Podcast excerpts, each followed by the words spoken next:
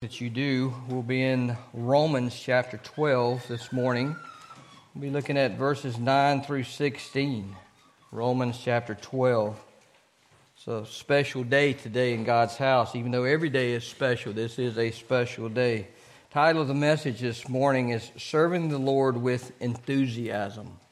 You know, we talk about serving the Lord, and we spend a lot of time talking about service and servant ministry and what we're doing as Christians, but want to emphasize the fact of the word enthusiasm this morning because it has an, a special meaning. We're going to talk about two things this morning one being compassion, the other one being enthusiasm. And then this afternoon at our service this evening, we'll talk about, we'll finish it up, be a different passage of scripture, but we'll talk about humility. And those are all three key things that Jesus displayed while he was here on this earth. And we're going to pattern our lives. We want to be Christians, we want to be Christ like. We want to do the things that Jesus did, and we want to try to imitate eh, the way that, that He would want us to do. Yesterday was officially recognized as Veterans Day. It was Saturday, it was Veterans Day. And we recognized the veterans yesterday in some different aspects throughout our country. It's a day that honors those who have served in the United States military. There's a special call for people who give up time in their life to serve in the United States military. Today is the day that we recognize those veterans who have served in this country and our military who have joined us in fellowship in God's house this morning. We recognize them this morning. You never take things for granted when it's something important like that. We want to recognize them as well. When you take a good look at the United States Armed Forces, it represents a strong group of individuals who have a passion and are dedicated to serving other people. It's when you look at that, that's what these people do. That's what people who, who, who want to serve the country, that's the way we look at that. This type of service can be full of excitement. It can be dangerous. It can be rewarding. It can be fulfilling. And it takes a significant time of tireless energy. This let's talk about boot camp for a minute. Michael, you want to share with us how much tireless energy you had in boot camp? Was that no energy or no tireless energy? I can imagine. Same thing with Army, right? The Air Force, this tireless energy. Look at this the way this, this, this, happens in boot camp. Sometimes after boot camp, it can be just as tireless. The, the places that you have to go, the way you have to serve. The people who serve do so because of their love for those who are they are serving. Amen. That's why they do it. Not for the, the thrill, so to speak, but because they enjoy, they have a desire to serve people. Servicemen and women will tell you, these are some things that I just wrote down. We love this country because of what it stands for. We love this country because it was founded on God. That's something that's very significant to me. We love this country because it provides the freedom that we have and the freedom that we are able to enjoy. As I was preparing for this message this week, I was reminded of the song Onward Christian Soldier.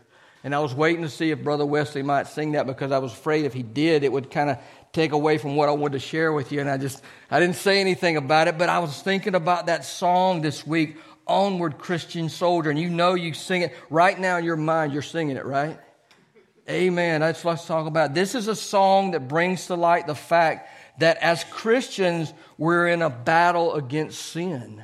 We're in a battle in this country, onward Christian soldiers. We're in the same kind of battle that, that military has to, def, to defend for us. And in order to win the battle and to defeat sin, as Christians, we have to share the love of Jesus Christ to the four corners of this world. And that's what the military does. They go all over the world to defend us, to establish security. And we need to do the same thing as Christians to share Jesus Christ and the love of God, the unconditional love that He's given us, the gospel message to the four corners of the world. And we do this by serving other people. Now let's relate this to Christian ministry into military service. Let's look at this as far as Christians. Serving the Lord can be full of excitement. It can be dangerous. It can be rewarding. It can be fulfilling. It can require a significant amount of tireless energy. Amen? tireless energy in our passage of Scripture this morning. The Apostle Paul is going to give us some clear indications of how we should serve the Lord and his people. If you are able, would you stand with me in honor of the reading of God's word this morning? Romans chapter 12, starting in verse 9, says this Let, excuse me, let love be without hypocrisy, detest evil, cling to what is good, love one another deeply as brothers and sisters, take the lead in honoring one another. Do not lack diligence in zeal, be fervent in the spirit, serve the Lord. Rejoice in hope, be patient in affliction, be persistent in prayer. Share with the saints in their needs. Pursue hospitality. Bless those who persecute you. Bless and don't curse. Rejoice with those who rejoice. Weep with those who weep. Live in harmony with one another. Do not be proud. Instead, associate with the humble. Do not be wise in your own estimation. Pray with me, please. Father God, I ask that you bless the reading of your word. Father, I ask you hide me behind the cross. And God, cleanse me of every sin. Cleanse me of every impurity. And Father, allow me to deliver your message to your people this morning. These things I ask in your Son's precious and holy name. Amen. You may be seated.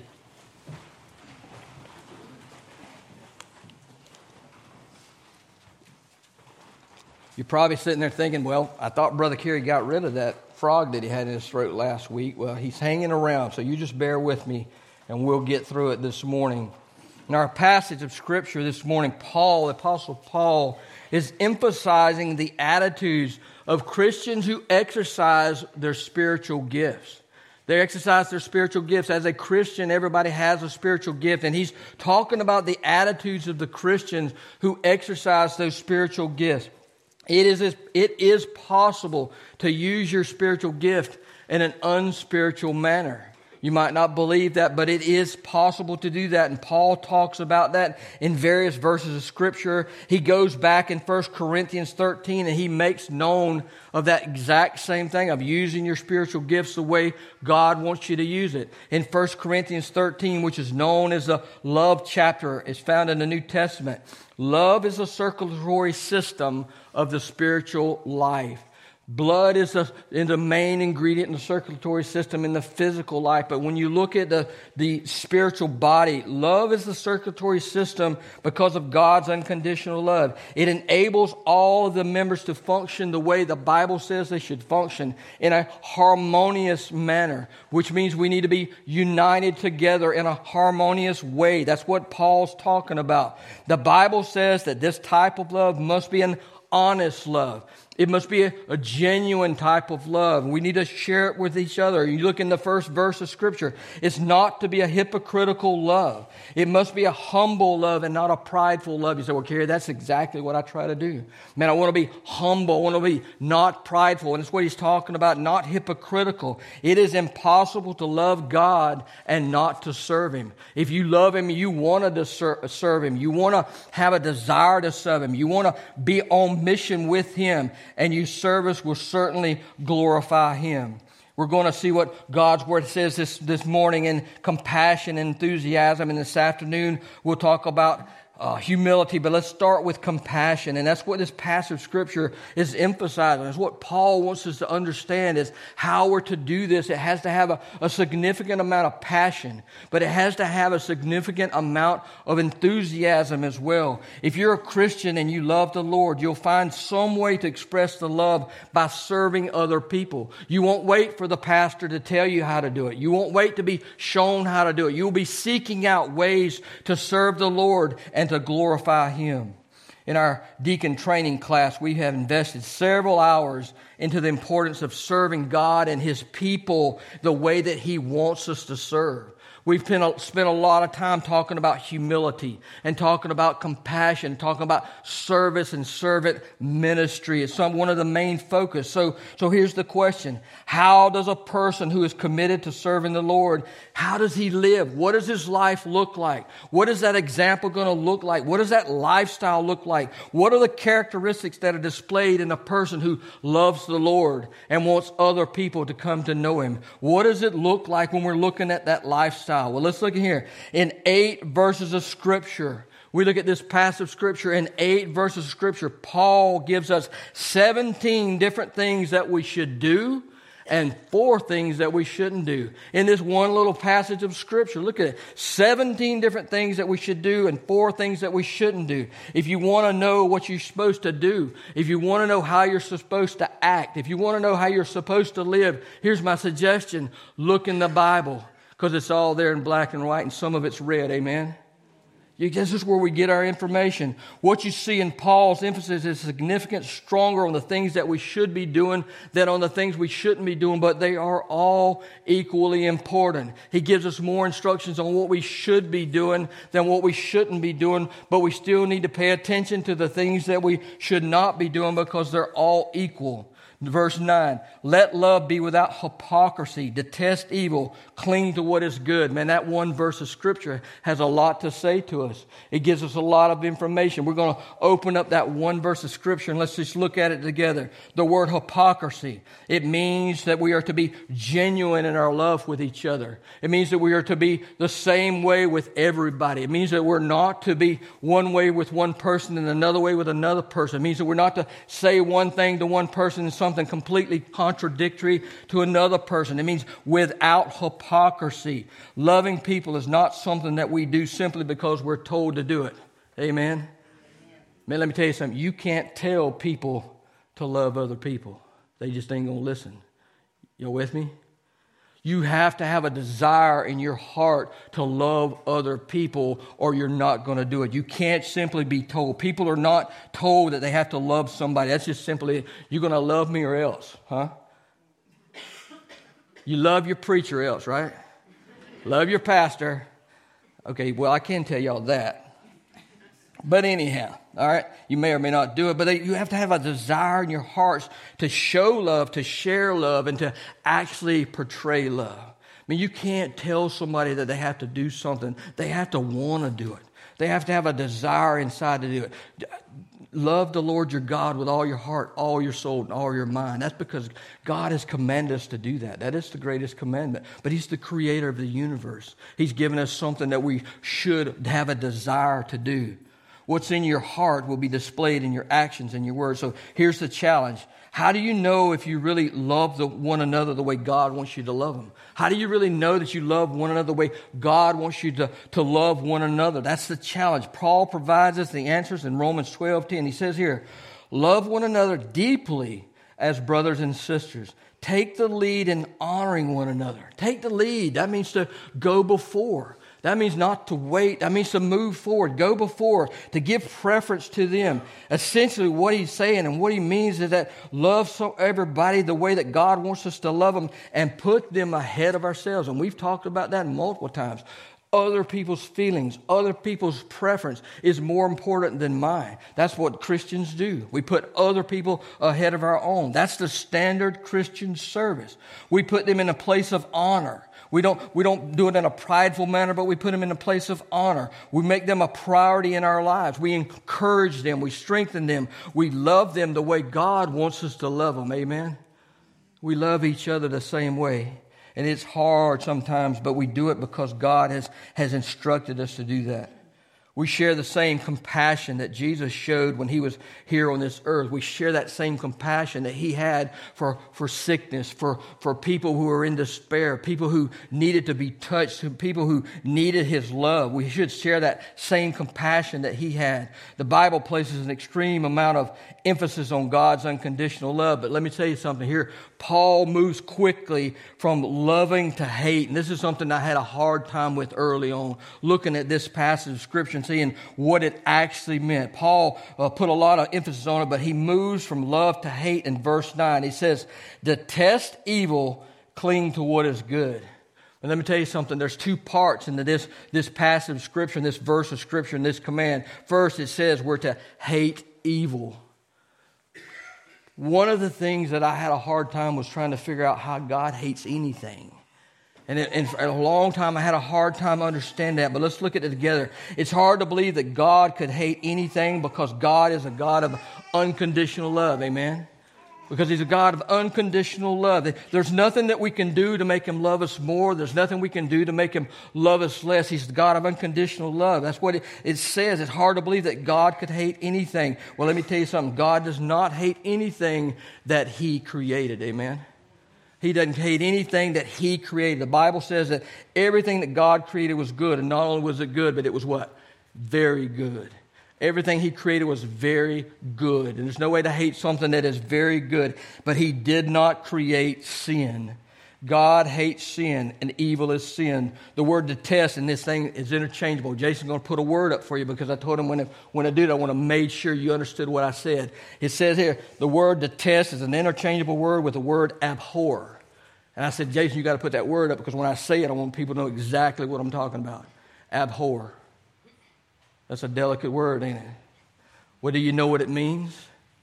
Let's talk about it this morning. The New King James and the New American Standard both use this phrase abhor what is evil, cling to what is good.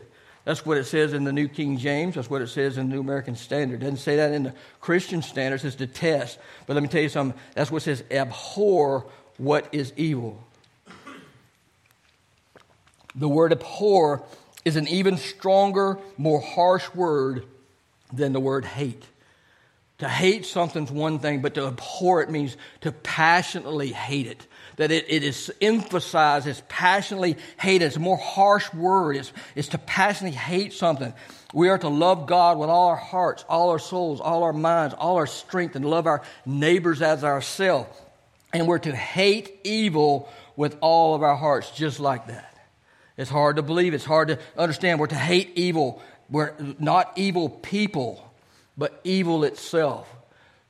It says that basically what we're looking at hate the sin, not the sinner. Hate evil, but not evil people. We hate evil if we love God because the Lord hates evil.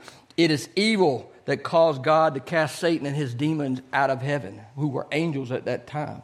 It was evil that caused God to send his son to this world to live a sinless life, to go to a cross, to die a humiliating death on a cross for my sins and your sins. Because of evil, that's what did it. That's why he sent him here. It's easy to see why God hates evil with a passion. It's easy to see why he abhors evil, and he instructs us to do the same. And if we love God and we love the things that God loves, we'll also hate the things that God hates. That's compassion. Amen? Let's talk about enthusiasm. We're getting close, all right? You hanging in there with me? You taking notes? Nah. I'll re- we'll rerun it for you. If you want to make a difference in this world as a strong Christian, your life needs to be reflect enthusiasm as a servant leader. Enthusiasm. You think about that word. Well, I'm enthused about certain things, but enthusiasm about Christianity. Do you get excited when you talk about Jesus to somebody who doesn't know much about him? Or somebody that wants to hear about him? Do you get excited? Does that excite you? Man, I'm going to tell you that should excite you when you talk about Jesus and what he's done for us. Paul says that we're not to lack diligence in zeal. Here's some, some more good words diligence and zeal. Let's look at that. He says we're to be fervent in the spirit, we're to serve the Lord. The word zeal means to have great energy. And we have to have zeal. We have to great energy. It's what it says. We have to be enthusiastic, have great enthusiastic in the pursuit of the cause of an objective. Paul's telling us we need to have enthusiasm. We need to have zeal. We need to have great incitement, great enthusiasm when we're talking about Jesus Christ. The word zeal means great energy. God's will for his people is that we would become more like Christ. That's what he talks about. He wants us to be more like Christ. And as Christians, we should be striving to be more Christ like. And we should be passionately seeking to achieve this purpose and this plan with great enthusiasm and great excitement. I can tell y'all are excited today, amen? Nothing I'd rather talk about than Jesus Christ, amen? Man, it, it excites me when we get to talking about Him. God's will is that we want to be more like Him, and I want to be more like Him every single day. Church, let me ask you a question. Where is your enthusiasm level when it comes to serving the Lord and His people? Man, you can check your own meter, but where's your enthusiasm level? Where do you get excited about? Are you excited about serving the Lord when it comes to, to being Christ like? Colossians 3 23 and 24 says this Whatever you do, do it from the heart as something done for the Lord and not for people. Whatever you do, do it from the heart. Do it with enthusiasm from the heart. Galatians 6 9 says this Let us not get tired of doing good, for we will reap the proper time if we don't give up. And we can't give out of energy. We can't get tired. We can't let anything stop us. We can't have anything interfere with what we're doing, sharing the gospel. As Christians, we need to be uh, comprehend the importance of serving. And we talk about service and servant ministry, and we talk about the importance of it, but we need to understand how important it is. I'm going to tell you something. We, we're not promised our next breath. We don't know when the, when the Father is coming back through the Son. We don't know if this day is going to end with the sun going down or we're going to be ascending into heaven. We don't know, but there's an urgency that's taking place where people need to hear the gospel message. We need to understand the purpose, the importance of serving. Serving has significant value whether you see it or not. When you say, well, they just don't appreciate what I did for them. Let me tell you something. It doesn't matter what you see because service, you see, sometimes you see the results and sometimes you don't. Just like showing love for God and His people. Service is not always something that we can see, it's not always something we understand, but we are commanded to do it. God has, has commanded us to be like Christ, to be Christ like. It's part of our Christian walk and it's part of our Christian life that we are displayed compassionately. We're displayed compassionate love for God's people. It will be contagious when we get the enthusiasm going. People are going to catch hold to it. People are going to want to know what it is you know. They're going to want to know who it is that you do know, and they want to want to have a relationship with Him. Verse twelve: Rejoice in hope. Be patient in affliction. Be persistent in prayer. There's some more information in this that, that, Paul's given us. We want to make sure that when life becomes difficult, because it will, man, there's hardship, there's struggle, there's difficulty, and we've talked about that numerous times. But when life becomes difficult, Christians cannot permit their enthusiasm, enthusiasm to grow cold. We got to stay excited about the word because we have the most important message out there. There's nothing more important than the gospel message of Jesus Christ. This verse speaks about the courageous faith that we have. It speaks about difficult times that we have. And the Bible says that we must learn to have courageous faith under fire. That means when, the, when it gets hot, man, when, the, when it gets very difficult. We got to have the same faith that we had beforehand. But how can someone rejoice when they're going through extreme pressure? When you think about it, we're under pressure, and there's people a lot of times when, when difficult things happen, they turn away from God. When you think about the pressures on, how do we handle it with extreme pressures? One, you got to go to God's Word. You got to get into the Word. You got to study the Word. You got to get into the Word. You got to listen to the Word, and you got to obey the Word. And that's how we work through it, and that's how we navigate through it. When you're a Christian and you're under pressure, the thing that keeps you going is knowing that this situation isn't going to last forever. I mean, this is a temporary home, and we're under pressure in this world. These situations are not going to last forever. And the reassurance is that at some point in life that we're going to be glorified through the Father, through eternal life with Him when this all is over with. When you have a problem, you pray. Let's think about that just a minute. I'm going to touch home for just a second. When you have a problem, you pray. You might not pray any other time, but when you have a problem, you pray. You think about people. Sometimes they, they pray for, for the meal and they pray before they go to bed. But that's the only praying that they do, except for when there's a struggle, except for when there's a problem. Then there, there's a different time. Many people only pray when they have a problem. And when you have a real problem, you pray differently than when you don't have a real problem. You do you pray differently. You think about it. You don't just pray. When you have a real problem, you cry out to the Lord. You cry out to the Lord because it's, it's more than you can handle. It's, it's something very significant in your life. God wants us to learn how to bring this kind of intensity, this kind of enthusiasm to our regular daily prayer life. And we pray, we cry out to God because He's the creator of the universe. He's in control of all things, and sometimes it's more than we can handle. Let me tell you something sin is a real problem in this world, amen? Man, don't just, just turn on the TV or don't turn on the TV, but it's a real problem in this world, and we have to deal with it. There are people who are in prayer as a daily part of their lives, and there's other people who only pray during the struggle. But prayer needs to be part of our everyday life. It needs to be part of our everyday life. I mean, there's no, you know, pray without ceasing. is what the Bible says. It doesn't mean that we pray constantly. It just means that we don't ever hang up the phone. We, we're always in communication with the Father. Pray without ceasing. Pray every single day. Paul reveals to us in this passage of Scripture that we can have a life marked with compassionate love for God's people, that we can, and we can have enthusiasm to serve God with a, a, a contagious spirit that everyone will see, and a courageous faith that stands strong under fire. That's what he's talking about this morning. When we allow these things to take control of our lives, we become the kind of people that God wants us to be. When we look at this compassion and we look at humility and we look at the, the way God wants us to serve with enthusiasm, we, come, we become the people that God wants us to be. God has given us everything we need in His Word. The Bible is there for, to comfort us, to guide us, to protect us, to give us the direction that we need. All we have to do is open it up and make it part of our life. Amen. And God loves us, man. He loves us so much. He loves us beyond recognition. John 3:16 says, "For God so loved the world that he gave his only begotten son, that whoever believes in him should not perish but have eternal life."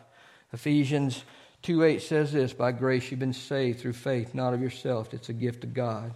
Man is a sinner and cannot save himself. We needed a Savior, and God knew it, man. He planned this way before we were ever created, and He sent His Son for us. Romans 3.23 says, All have sinned and come short of the glory of God.